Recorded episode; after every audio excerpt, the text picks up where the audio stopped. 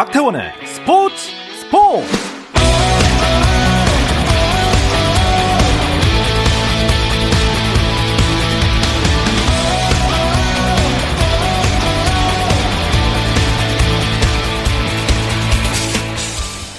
스포츠가 있는 저녁 어떠신가요? 아나운서 박태원입니다.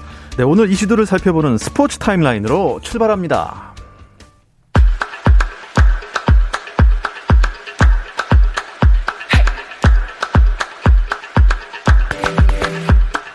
KBL 프로농구 상황부터 알려드리겠습니다. 정말 그야말로 상승세 두 팀이 만났습니다. 4연승을 달리고 있는 울산 현대모비스는 오늘 승리하면 3위권까지 가시권에 들 수 있고요. 2연승의 SK입니다. SK가 승리를 따낸다면 1위 수원 KT와의 승차가 한 경기로 좁혀지거든요. 선두 싸움에 동력을 얻을 수 있는 오늘의 경기 팽팽합니다. 4쿼터 4분 30초 정도 남았는데요. 현대모비스가 SK에 83대 79로 넉 점 앞서 있습니다. 잉글랜드 프리미어리그에서 울버햄튼이 황희찬의 부상으로 자리를 비웠는데요. 맨체스터 유나이티드를 1대 0으로 이겼습니다. 울버햄튼이 메뉴와의 원정 경기에서 이긴 것은 42년 만입니다. 네, 2020 AFF 즉 아세안 축구연맹 챔피언십 준우승을 차지한 인도네시아의 신태용 감독이 대회 최고의 감독 팬 투표 결과 1위를 차지했습니다. 자, 베트남의 박항서 감독이 그 뒤를 이었고요. 우승팀인 태국의 폴킹 감독이 3위를 차지했습니다.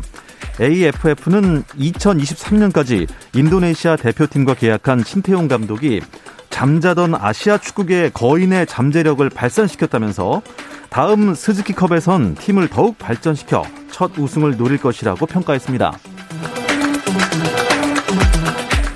황선홍 감독이 이끄는 남자 23세 이하 대표팀이 오는 10일부터 29일까지 제주 서귀포에서 새해 첫 훈련에 돌입합니다. 대한축구협회는 전원 K리거로 구성된 28명의 소집 명단을 발표했는데요. 2021 시즌 K리그 1에서 활약한 수원의 김태환과 울산의 김민준, 포항 고영준, 서울 이태석 등이 포함됐고 K리그 2에서 뛰고 있는 박종인과 최준, 대전 이지솔도 이름을 올렸습니다. 부상으로 경주 소집에서 제외된 수원 정상빈도 다시 부름을 받았고 서울의 이한범은 처음으로 황선홍호에 합류합니다. 미국 프로농구 NBA에서는 동부 서부 컨퍼런스 선두를 달리고 있는 시카고 불스와 골든 스테이트 워리어스가 나란히 승리했습니다. 시카고는 올랜도 매직을 102대 98로 이기고 8연승을 달리며 동부 1위를 굳건히 지켰고요. 서부 1위인 골든 스테이트는 마이애미 히트와의 홈 경기에서 115대 108로 승리하고 2위 피닉스 선즈와의 승차를 한 경기로 벌렸습니다.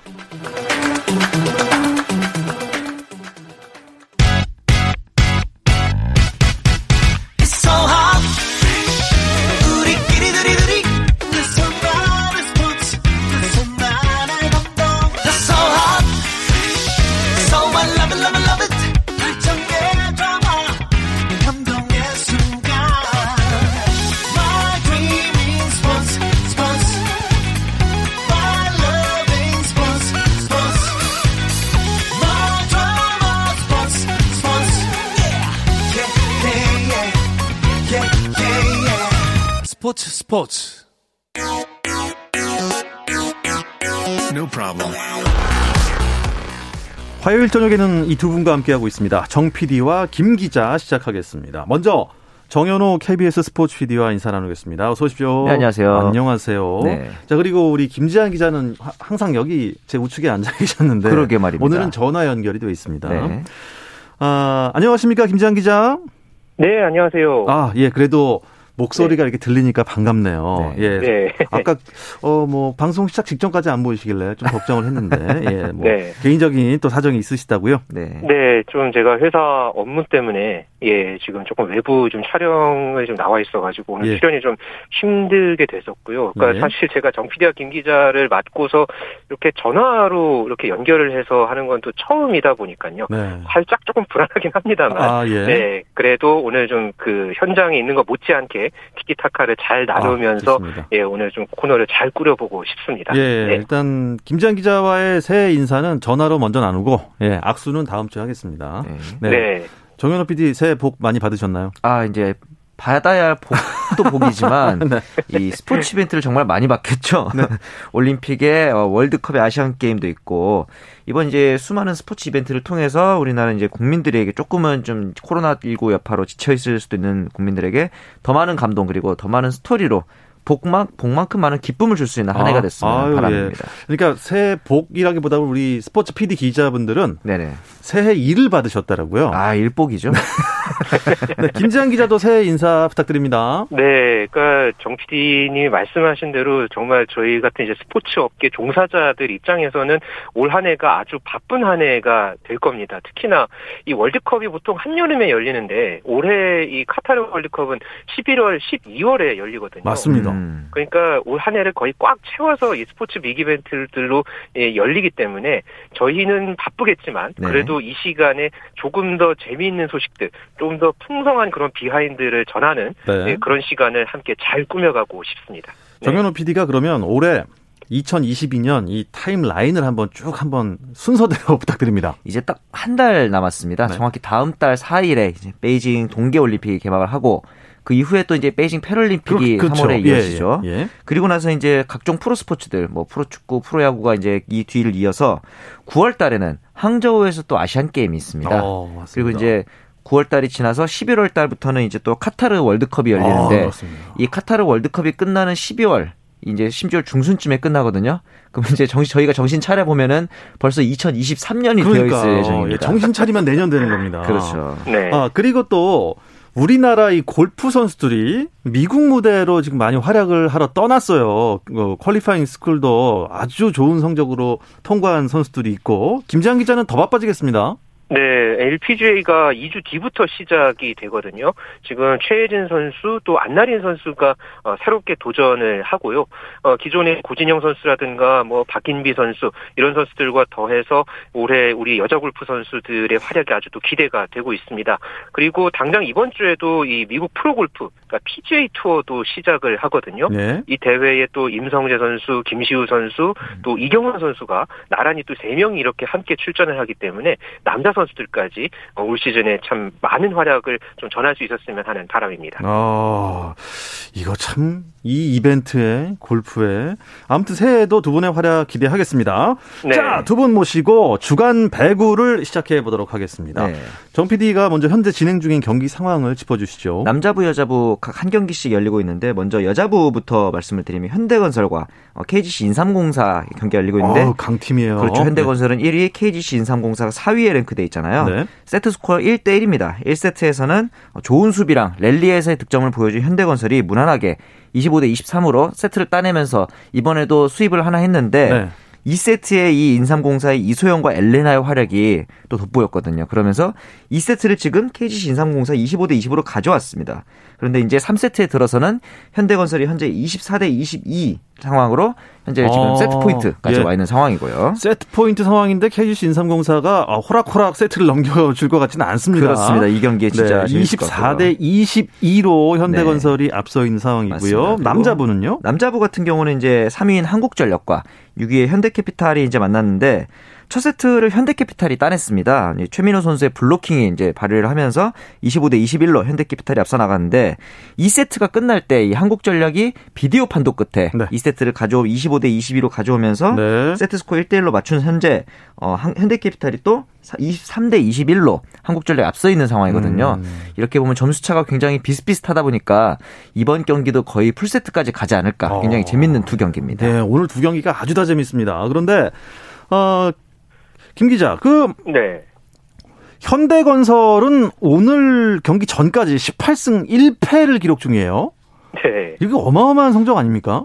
지금 18승 1패니까 승점이 54점이죠. 그러니까 여기서 앞으로 4점만 더 추가를 하게 되면요. 네. 지난 시즌에 정규 시즌 우승팀이었던 이 GS 칼텍스가 승점 58점이었습니다. 아. 그러니까 아직 시즌이 좀 많이 남았는데 네. 현대건설이 4점만 더 추가하면 2승점과 동률을 이루게 되고요. 음. 참고로 이 V리그가 출범되고 나서 여자부에서 가장 좋은 성적을 냈던 게 2012-13 시즌에 IBK 기업은행이었거든요.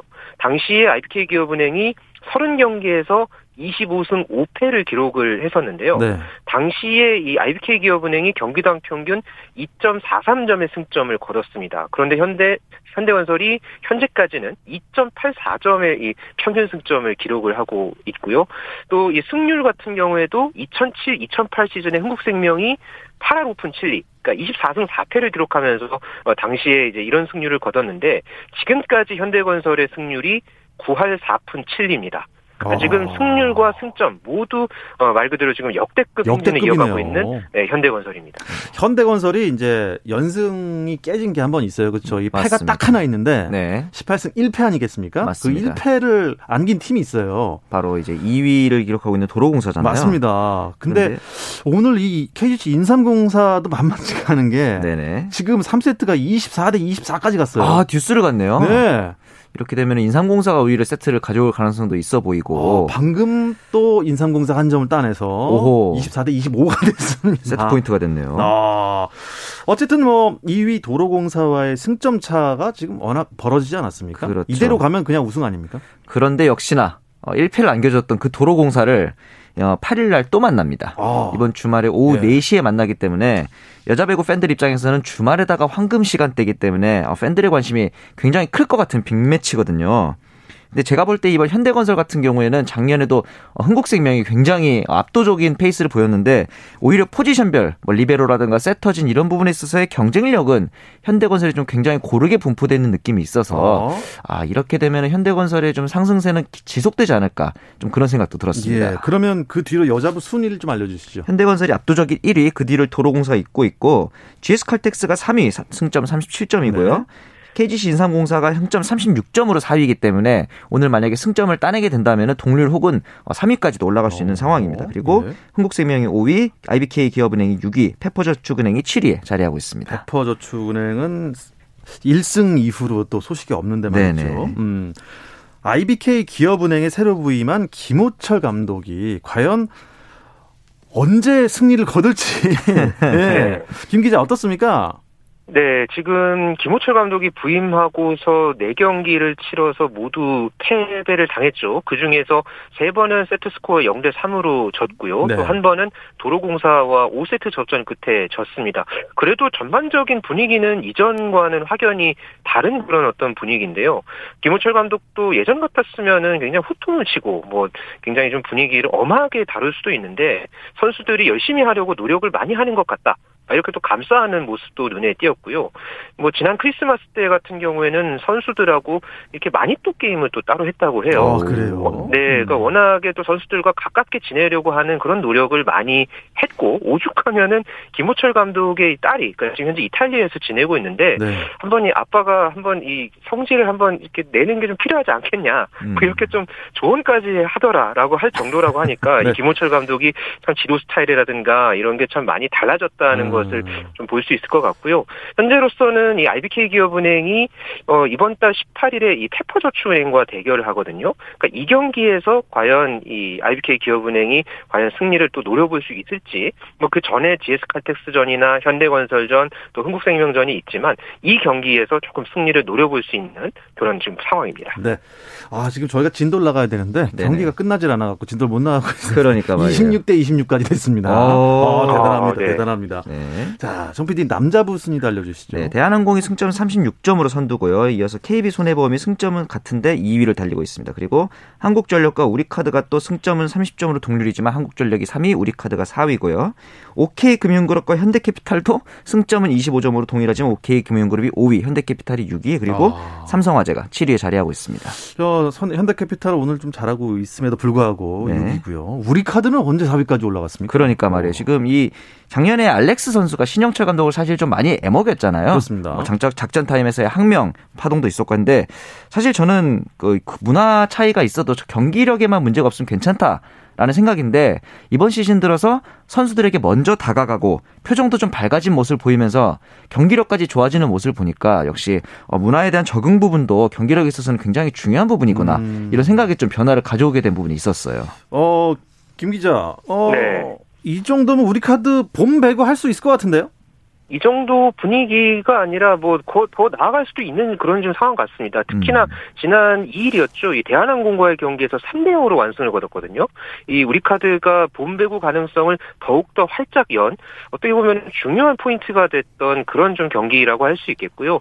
지금 이 레프트 송희채 선수가 합류를 하고 또 센터의 김재휘 선수도 또 가세를 하면서 지금 계속해서 가파른 상승세를 타고 있거든요.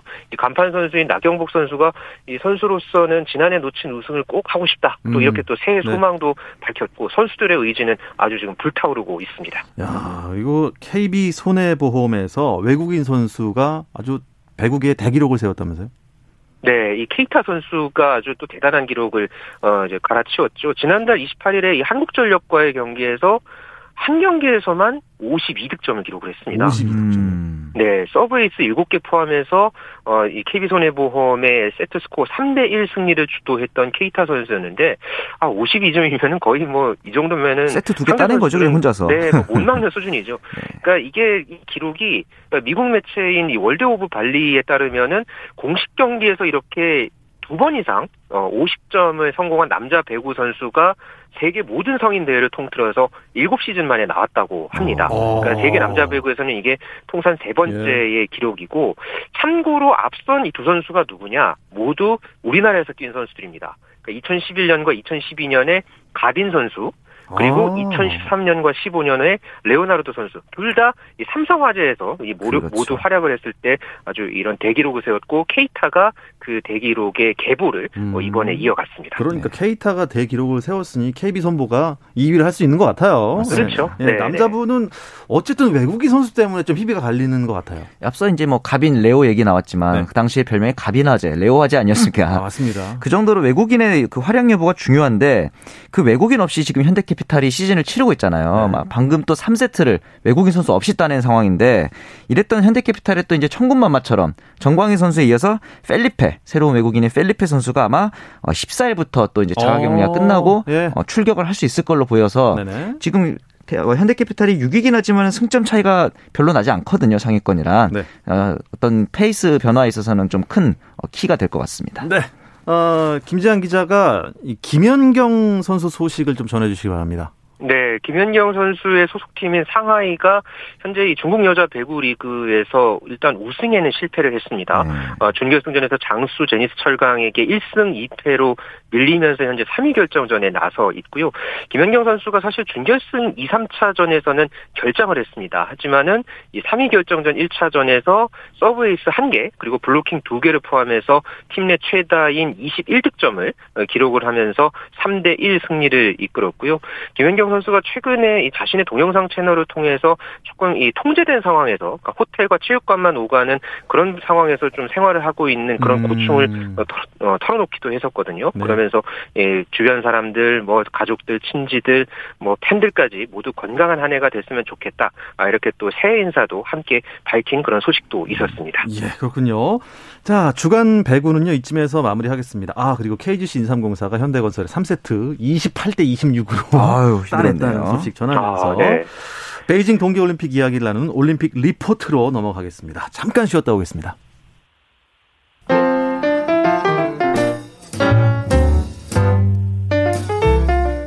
정 PD의 깊은 내공, 김 기자의 behind story. 배구 이야기는 KBS 1라디오 스포츠 스포츠에서 배구 선수 출신 해설위원 저 한유미도 듣습니다. 정 PD와 김 기자 많은 청취 부탁드립니다. 네, 어떠한 스포츠 이야기도 나눌 수 있는 시간 정 PD와 김 기자 듣고 계십니다. 정현호 KBS 스포츠 PD 또 일간 스포츠 김재한 기자와 함께하고 있습니다. 김재한 기자는 지금 전화 연결로 참여하고 있습니다. 네. 아, 정 PD가 먼저 음, 한 주간 올림픽 이슈부터 짚어주시죠. 네, 일단 오미크론 때문에 지금 베이징 동계올림픽에서 관중들을 축소 아. 입장시킬 방안이 좀 급부상되고 있고 제가 오늘 가이드북을 공식 출장 가이드북을 받았는데 네 외국인은 절대 관중으로서 입장할 수 없다라는 그러니까 저희는 관중 구역에도 들어가면 안 되는 거예요. 거예요. 방송단도. 아. 이게 오피셜로 나왔고 네. 금메달도 도쿄 때처럼 직접 잡아서 거는 방식이 됩니다. 아, 예. 그리고 이제 베이징을 빛낼 5인 선수가 선정됐는데 한유 유주루, 에일린 구, 미카엘라 시프린, 클로이 킴, 숀 화이트 이렇게 다섯 명의 선수인데 미카엘라 시프린을 제외하고는 다 경연 종목이에요. 하프파이프, 뭐 프리스타일 스키.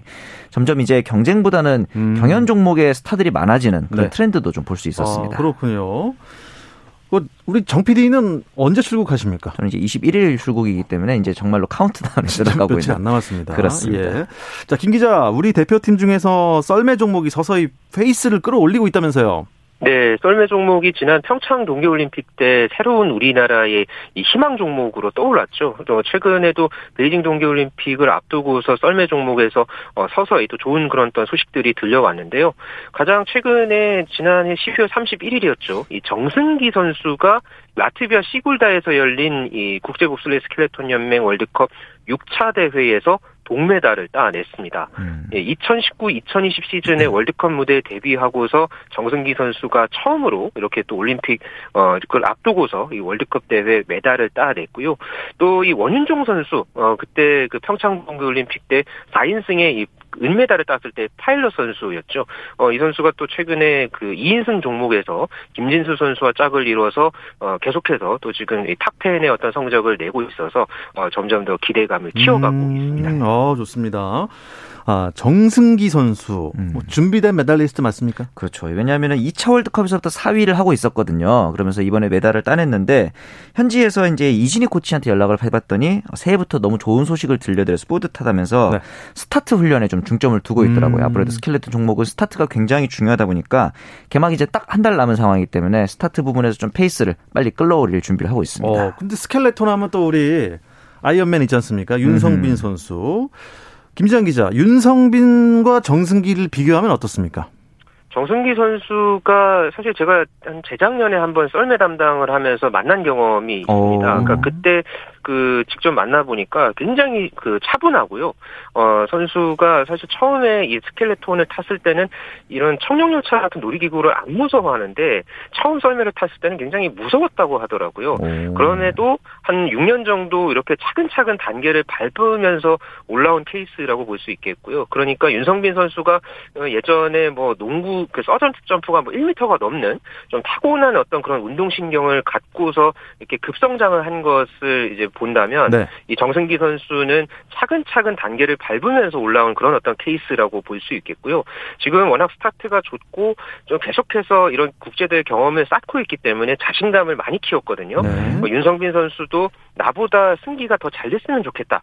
자신의 기술을 모든 걸다 전수할 생각도 있다. 뭐 음. 이렇게까지 얘기할 정도니까 이 정승기 선수의 이 상승세가 이 대표팀 내에서 아주 고무적인 네, 그런 어떤 좀 분위기를 보이고 있습니다. 음, 정승기 선수가 이제 월드컵에서 메달을 땄는데 라트, 라트비아에서 열렸군요. 맞습니다. 네, 라트비아 출신의 두구르스 형제 네. 이, 이, 형제가 잘합니까? 그것도 그렇지만 역시 종주국에서 그러니까 개최국에서 이 프리미엄이 굉장히 큽니다. 지난 소치 올림픽에서도 러시아 출신의 트레티아코프가 우승했고 평창 때는 윤성빈 선수가 우승했고 네. 이번 베이징 올림픽도 역시 1순위 어, 우승 후보가 중국의 정원창 선수예요. 아, 그렇습니까? 자국에서 코스를 많이 타본 선수들이 네. 유리하기 때문에 이 네. 정원창이 또 2차 어, 월드컵에서 우승을 하게 됐기 때문에 우리 입장에서는 이 가장 강력한 경쟁 후보가 되겠습니다. 음, 그 이게 눈으로 만들어진 트랙을 네네. 엄청 빠르게 내려가는 종목인 건 다 알겠는데 네.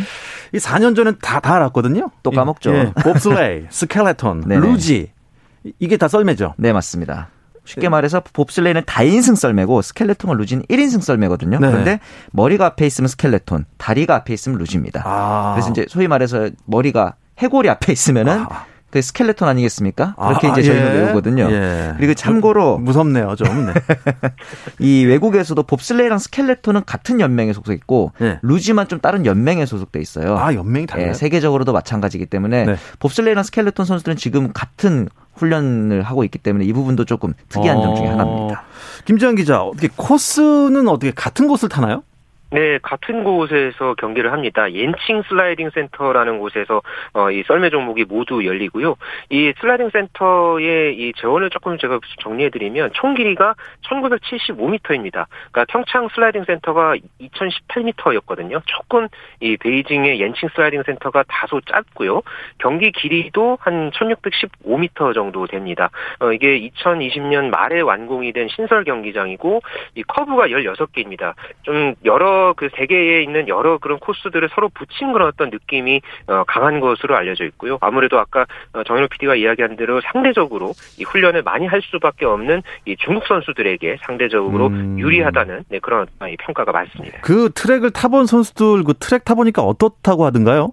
네, 윤성빈 선수가 작년 10월에 이 국제훈련과 모의대회를 소화하면서 처음 경험을 해봤거든요.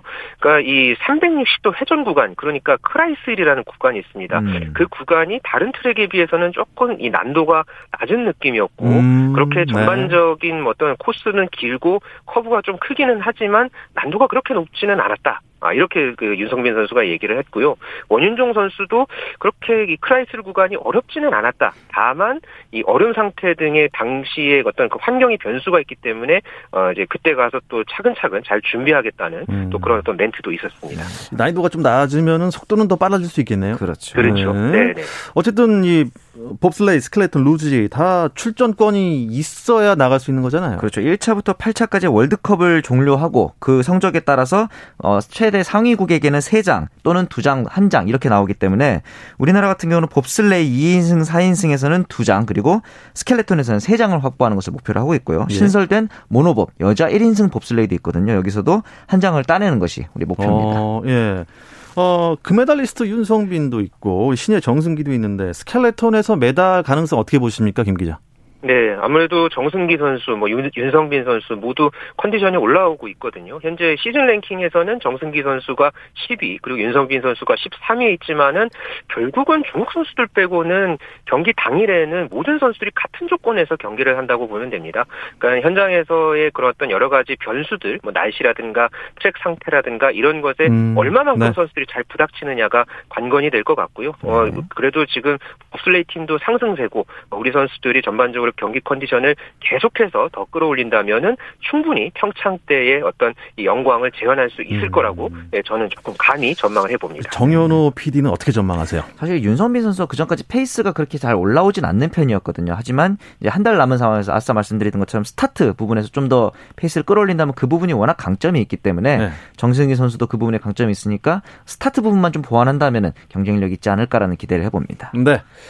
어, 정 PD가 마지막으로 썰매 종목은 이렇게 봐야 더 재밌다. 짧게 음, 한마디 부탁드립니다. 이 코스가 이제 코너링이 많잖아요. 그래서 네. 썰매가 많이 뜨냐 안 뜨냐를 아, 보시면 재밌습니다. 뜨냐 안 뜨냐. 네, 쫙 깔려서 가는 코너링이 좋은 선수들한테 좋은 성적이 나올 것 같다는 기대가 듭니다. 예, 이 이야기를 끝으로 이번 주 정 PD와 김 기자는 여기서 마치겠습니다. 김지장 기자, 다음 주에는 스튜디오에서 만날 수 있는 거죠? 네, 스튜디오에서 다음 주에는 네, 새해 인사를 다시 드리겠습니다. 네, 오늘 고맙습니다. 네, 감사합니다. 네, 정현호 KBS 스포츠 PD 고맙습니다. 감사합니다. 네, 내일도 저녁 8시 30분에 다시 돌아옵니다. 박태원의 스포츠 스포츠!